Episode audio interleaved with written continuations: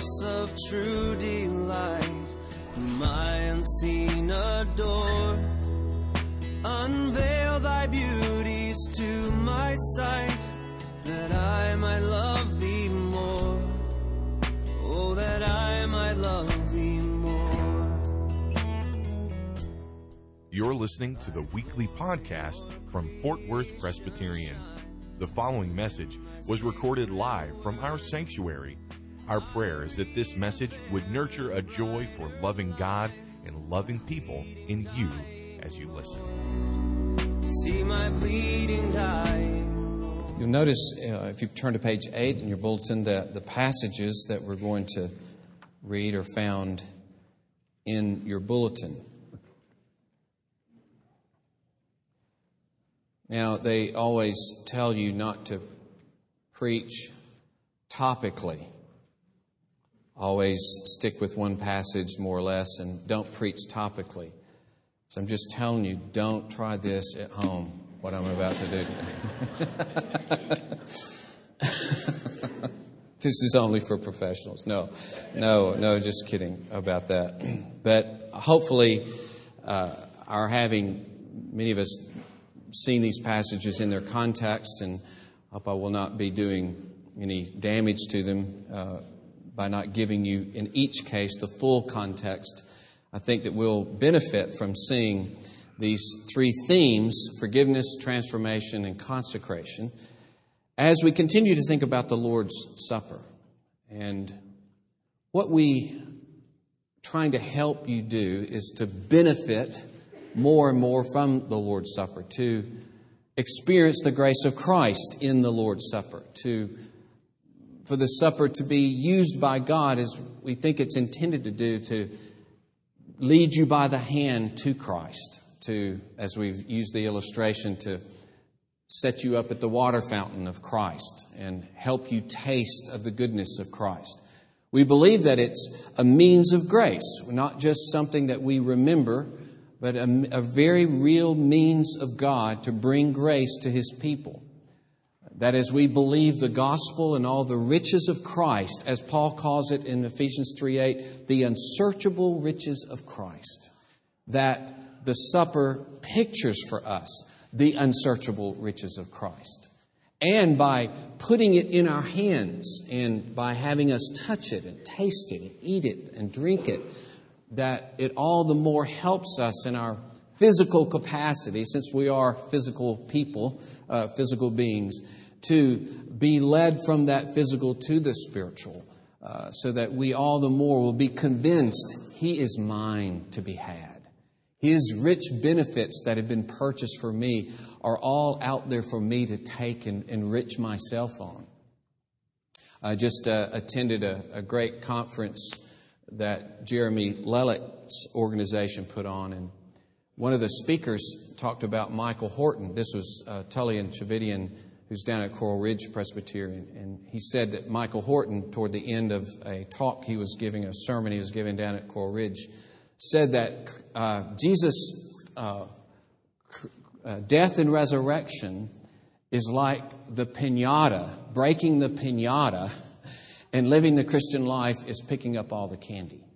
that may seem a little shocking, you know, but there's a, a rich sense in which that is that He has poured out blessing upon His people. And, and, and that's one of the reasons that the Lord's Supper is so precious to us because it sets before us the riches of Christ that are ours to take. But in looking at these three categories, these three aspects of his work for us, hopefully it can give you things to hang your prayers on or things to, as you come to the supper, uh, whenever we have it. And we are thinking through uh, whether to have it more often. I know a lot of you have been asking that question. And uh, we're considering some uh, a paper on that and uh, as to whether we might have it more often. So that's that's under consideration right now, just in case you're wondering. And that's why I catch myself however long we may have it, however many times we may have it. But um, when we do come to the supper, to be thinking in these ways, how can I great, more greatly enjoy God's forgiveness, God's transformation, and consecrate myself to Him? So, along those lines, let's read then this first passage, Hebrews 10 19 through 25.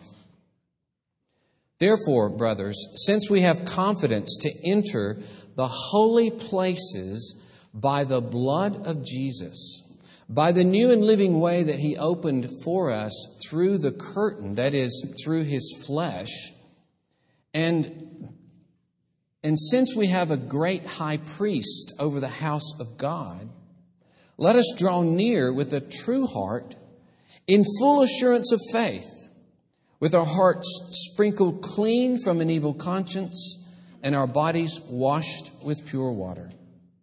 Let us hold fast the confession of our hope without wavering, for he who promised is faithful. Now, notice some of the key words in this passage.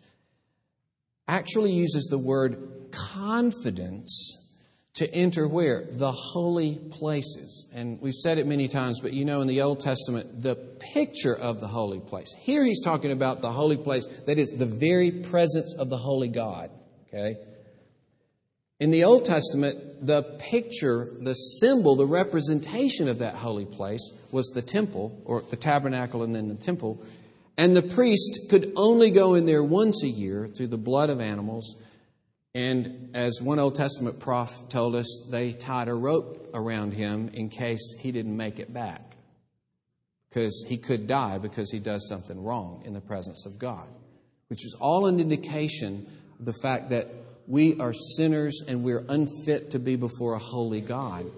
And only this high priest once a year can go in and everyone else is outside. Then suddenly here we are, every one of us our priests. Every one of us have constant access into the holy presence of God, and we can go in there with confidence because of what Christ has accomplished for us, because of what Christ has done for his people.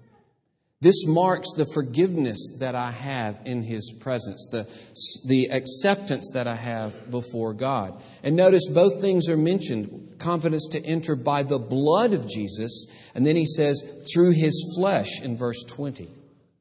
So it's a new and living way. I'm alive in the presence of God. And I have this high priest who is the Lord Jesus Christ, who has accomplished by offering not the blood of animals, but his own blood, which has completely put sin away. And so, not only does he say to have confidence, but he says, draw near with the true heart. And interestingly, a true heart is a heart that trusts in his goodness and his forgiveness. Not a divided heart that would say to God, You are not that good. You have not accomplished salvation in your Son. He did not pay for sin. It is not finished on the cross. But a true heart is a trusting heart, a heart that rejoices and delights in the salvation that's accomplished in Christ.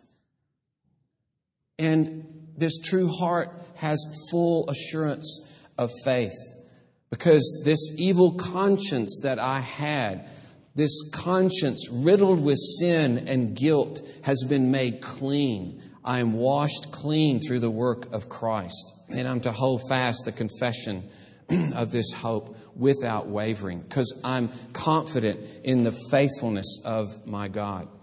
I was just reading this week, I'm reading uh, through uh, some of Calvin's Institutes again, and he has this phrase that we're to fearlessly present ourselves before God. I love that phrase. I hope you'll remember it. Fearlessly present yourself before God. Confident, not in anything that you have done or could do. And here is, there, there's a combination here of not only seeing the beauty and perfection of Christ's work, but also the imperfection of your own work, the incapability you have of standing before this holy God, of one moment of one day of your life being uh, able to be presented before this holy God. But all the more because you see your own sin and you see that Jesus Christ has died for that sin and taken that sin away and you cling to Him looking to Him and His work, and hiding yourself in Him and His glory, having this abundant confidence, this fearless presentation of yourself before God. And you see, the supper itself proclaims this. The supper proclaims a fearless presenting of yourself to come and sit at table with God. It is, we, we feast in the presence of God when we have the Lord's Supper. And the Passover meal itself, upon which the Lord's Supper is built or has its source, connection, there was the most stark contrast, wasn't there, at the night of Passover. When in the Egyptian homes, the firstborn was dead. And there was weeping and grieving, and fierce judgment had fallen upon them. And though the Israelites deserved the same judgment, they were no more righteous at heart than the Egyptians. But there was blood on their doorposts that spoke of a substitute that had died for them. And then this offering was not only the, not only the blood offered, but then they were to cook, roast the lamb, and then eat it to indicate that they had fellowship with God in the midst of judgment upon his enemies. What a contrast. And, and we're to see ourselves as not those under judgment any longer, but we're at table with God, having His smile upon us. They were there eating the full benefits of the sacrifice to, to indicate that they enjoyed this communion and acceptance with God. And we have the same picture in Revelation chapter 19. Because, as we've said before, there are two suppers in Revelation 19. One is the marriage supper of the Lamb. Later in chapter 19, the supper is one that vultures attend, and they're eating the carcasses of the wicked. So again, there's a stark contrast of those who are enjoying undivided acceptance and love from God and all the benefits of His salvation, and those who have rejected that Savior despised that death, mocked it, think, I don't need such a salvation. I don't need a death in my place. I don't value him. I don't treasure him. I don't see myself as a sinner before this God. And therefore, I don't need this Redeemer. Passover was what is called in other places in Scripture a peace offering. The peace offering, unlike some of the other offerings, in the peace offering, you put your hand upon the sacrifice. Because you put your hand upon the sacrifice, your sins are transferred to the animal, and he is killed. Then parts of the animal are offered up to God as a sign of your giving yourself up to God and consecrating yourself to God. But then the rest of the animal is roasted and eaten and you eat there in the presence of God as a sign that you have shalom with God.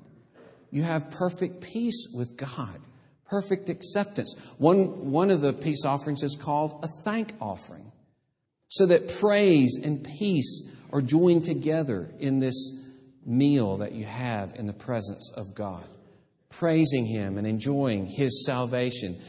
There is there is proclaimed there the sheer enjoyment of the presence and delight of God. And so, Christ, we are told in Colossians 1 that through Christ he was to recon, he reconciled all things to himself, whether on earth or in heaven, making peace, shalom, by the blood of his cross. And then Romans 5:1 since we've been justified by faith, we have peace with God through our Lord Jesus Christ. And so we too eat the victim. It sounds severe, but that's that's what we do. Even as they ate the lamb that is sacrificed, Jesus puts himself for us in that regard. This is my body. This is my blood. Take it, eat it, drink it. And it's a celebration of the peace and communion with God that we have because Jesus Christ has become our peace. It underscores the assurance that God has brought about peace between us and that He has only favor toward us in the Lord Jesus Christ. It assures us that His goodness pursues us that He will never leave us, that He will freely give us all things. And in that place of peace, sin can accuse us, must accuse us no longer. The only way that you can come to a point where sin doesn't accuse you is that you fully admit your sin. You fully own your sin. You're broken over your sin. You're not hiding from your sin. You're not making excuses. You're not blaming other people. You're not saying, well, I'm better than this person or that person. You're like the tax collector who said before in the temple, Lord, have mercy upon me, the sinner. This is the cry of every person who knows the incredible joy of the presence of God. But sin can only stop accusing you when you have accused yourself of sin and that you found relief and forgiveness through the Lord Jesus Christ, then what can sin say to you? Because you say, Yeah, I know, I have. Yes, yes, I did that. Yes, I did all of that. Yes. But Jesus has taken it away, and I have peace with God. Now, I thought one of the speakers this week, uh, Kevin DeYoung, made an, a very important point about our good works, and I, I had in my hand. Oh, I do have it. Sorry. That's really shows my age that I was up here and I thought, I forgot the book. Then I forgot that I brought the book. And so. Uh, but I've read this section to us before, and uh, think it would, this is a good time to read it again because I think, in a practical way for us, we'll, we'll talk about this kind of acceptance with God, but then in day to day life, we tend to think, uh, that most of what we do is not acceptable to God because rightly we surmise I do there's nothing that I do that's perfect. There's nothing that I do that's perfect.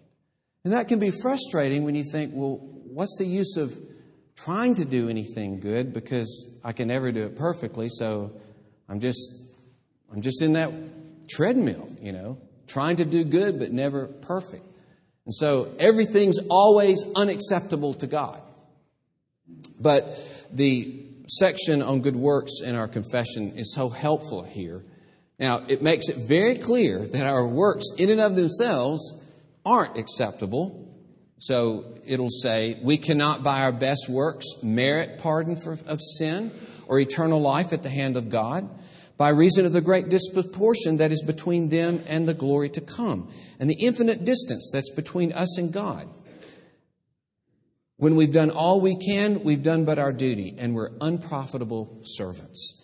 And because they are good, they proceed from His Spirit, but as they are wrought by us, they're defiled, mixed with so much weakness and imperfection that they cannot endure the severity of God's judgment.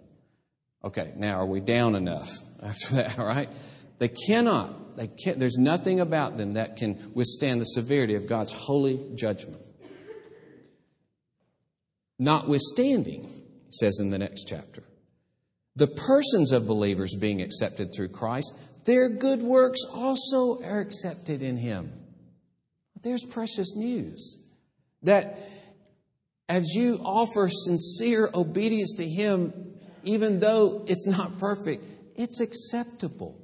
He receives it, He accepts it, He smiles upon you because you are in His Son. He says their good works are eh, also accepted in Him, not as though they were in this life wholly unblameable or unprovable in God's sight. We're not saying they're perfect. Again, He's really, they're really making sure you understand that so that you don't begin to think, well, I don't need Jesus. You know, God accepts me as I am but that he, looking upon them in his Son, is pleased to accept and reward that which is sincere, though accompanied with many weaknesses and imperfections. And I think that's important for us on a practical level as we take the Lord's Supper to realize it's not just in this moment that I have acceptance, but all that I do as it's sincerely offered up to Him has acceptance. That I can experience His smile upon the whole of my life as I'm sincerely giving myself up to Him. Now, it doesn't mean that every, because we do willfully disobey Him at times, for sure. But He gave a great illustration, Kevin DeYoung, about your daughter. Tell her to clean up her room. And uh, she's six years old and she gets about rustling, bustling, cleaning up her room. Now, are you going to go in there? Now, he didn't say it exactly like this. He probably funnier than this, but anyway, uh, he. But imagine going in there and you're like ex-military, you know, and you're walking in and said, you're flipping the quarter on the bed. Sally, come here. Watch this quarter. Did that bounce? I said, did that bounce? No. Make it up again.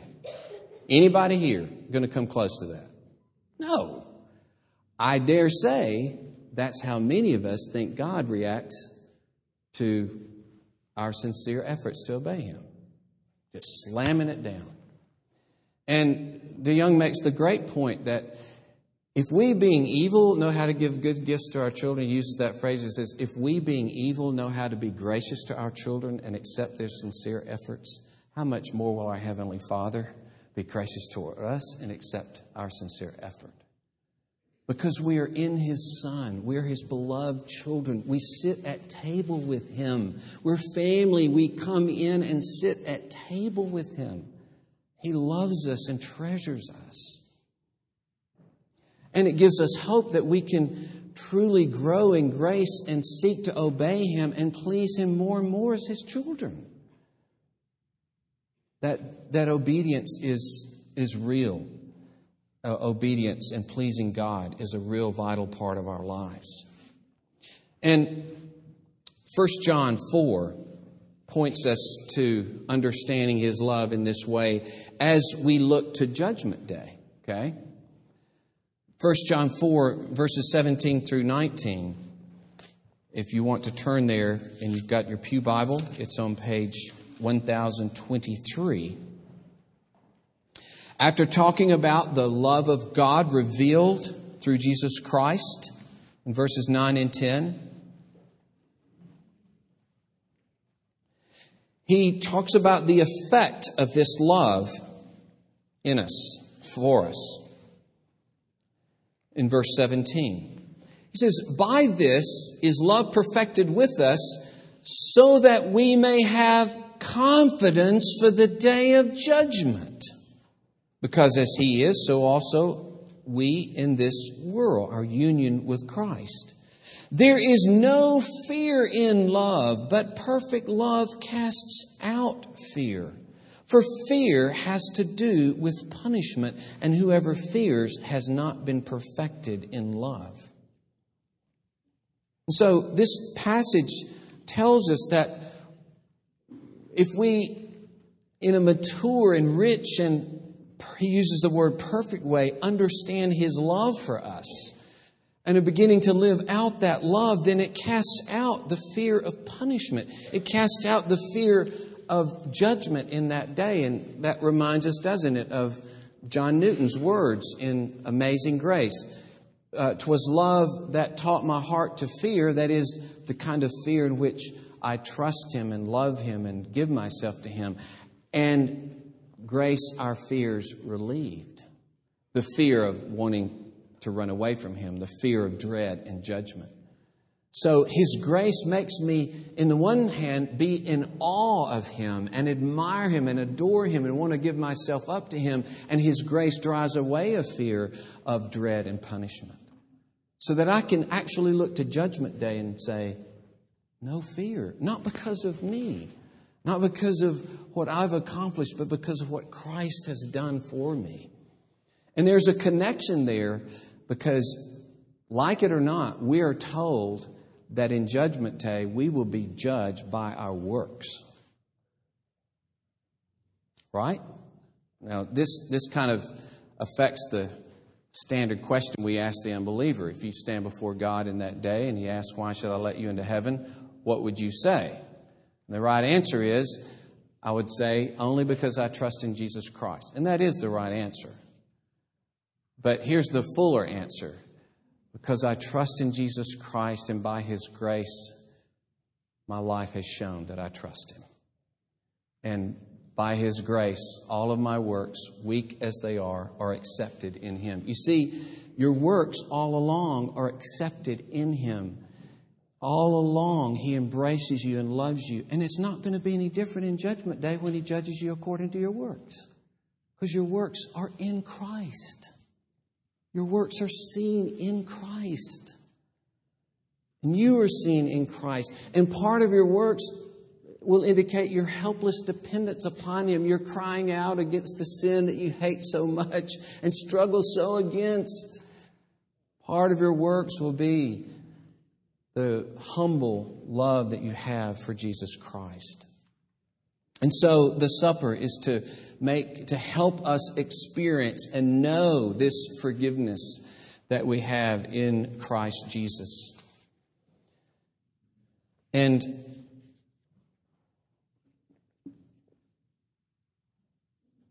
Going on then to transformation, let me just talk briefly. Well, in fact, I'm just going to I'm just going to talk uh, about how Hebrews this this passage that we have um, in Hebrews 10, the last two verses that we didn't read. If you look uh, on your bulletin again, the last two verses that we didn't read. Notice the connection then between this acceptance with God and what he calls them to do next. So, on the one hand, having confidence to enter this place, full assurance of faith, heart sprinkled clean from consci- uh, an evil conscience, holding fast the confession of our hope what is the most natural thing for him to say next? Once he's driven home this fact that you are dwelling in the presence of a holy God and fully confident that he accepts you and loves you in Christ. And let us consider how to stir up one another to love and good works. You see, the, the experience of the love of God and acceptance of God through Jesus Christ just naturally, naturally begins to transform us. We'll talk about this more next week, but it immediately begins to transform us so that we love those who, as we have been loved, we love others as, as He loves us. And we begin to change our defense of ourselves, our making excuses when we're corrected, our edginess when we're corrected, our tendency to attack when we're corrected or criticized. Uh, it's changed because we are admitting before God humbly that we are broken, needy sinners, and we don't have to boast anymore. We don't have to defend ourselves anymore. That's why 1 Corinthians 13 says, Love is what? Love is patient and kind. Love doesn't envy or boast. It's not arrogant. It's not rude. It doesn't insist on its own way. It's not irritable. It's not resentful. Why is it not these things? Because it's broken. Because it's broken. It's not trying to satisfy any uh, acceptance with God. It realizes I have no acceptance with God. Jesus is my acceptance. I can freely admit my sinfulness, not only to God, but to my mate and to my friends. I have nothing to hide. I have no excuses to make. I've experienced the forgiveness and love of God. And, and these are signs that we are still of course, we'll struggle with it to our dying day, but these are signs of our still putting ourselves at the center of our world and wanting others, as Paul Tripp puts it, uh, to worship me like I worship me, to be amazed at me as I'm amazed at me, uh, to meet my needs instead of me being bent on meeting your needs. And First John, the passage that we just talked about, very, very interesting. Right after he talks about that we're delivered from the fear of punishment, okay? And love is perfected in us. We fully understand his love for us so that we have no fear of punishment. Then he says, we love because he first loved us. So, see, this being free of the fear of punishment has everything to do with my capacity to love other people.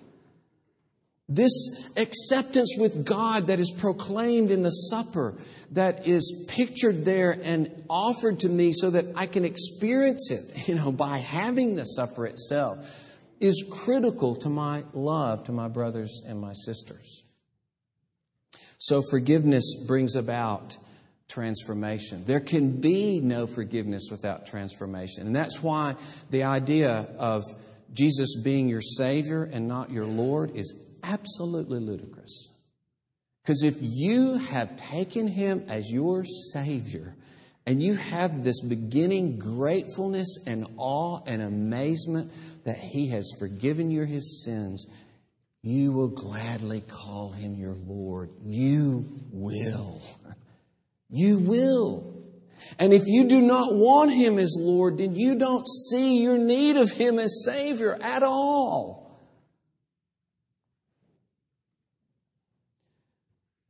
Because He is, we, we call Him Lord because we see His preciousness. And as we come to this last hymn, would you turn over to page 11 and look at this just briefly? This is why, as well, there is this dedication, this consecration to Christ. You see, you don't consecrate yourself to Christ except that you have begun to adore Christ.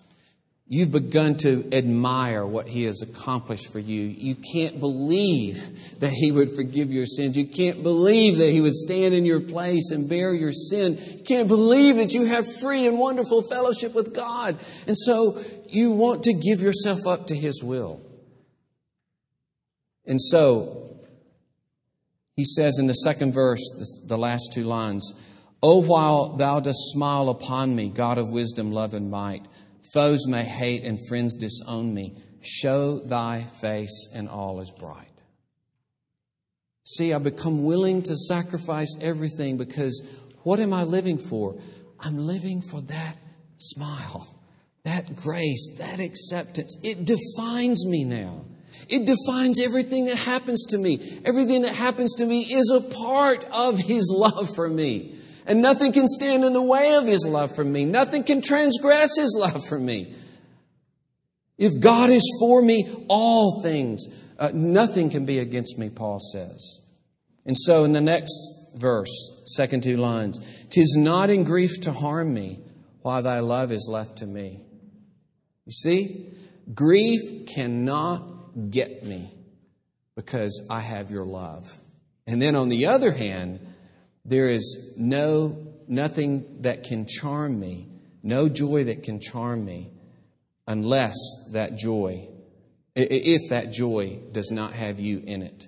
So grief can't harm me, joy can't charm me because if grief can't harm me because I have you and no joy can charm me apart from you because it's you. It's you because you have died for me. May God bless us as we come to the supper uh, and as we come to Jesus Christ always to be convinced of the forgiveness and acceptance that we have in Jesus Christ. Let us pray. Lord, we pray that you would open up our hearts to receive the grace of Jesus Christ. Lord, if there are any here that are not convinced of their need of Christ, not convinced of their own sinfulness before you, not convinced of their own commitment to themselves and not to your glory, that I'm not making you the, the centerpiece of their lives. Oh Lord, may your beauty and glory break into their hearts, that they would want to give themselves up to you, entrust their lives to you for forgiveness and transformation, uh, to, to belong to you throughout their lives and through forever and ever. O Lord, what king is there? What God is there except this God who would give himself to die for his people? May we serve you gladly, willingly, eagerly, zealously. We ask it for the sake of Jesus. Amen.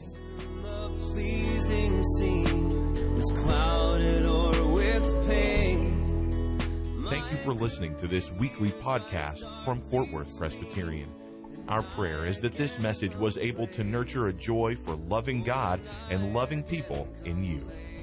Please visit our website for worship service times, directions to the church, and to subscribe to this podcast.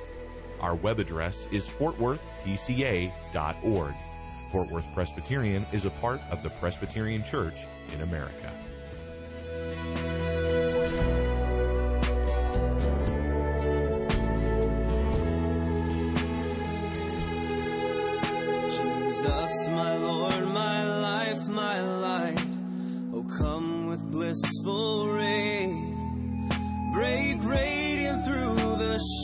Of night and chase my fears away. Won't you chase my fears away?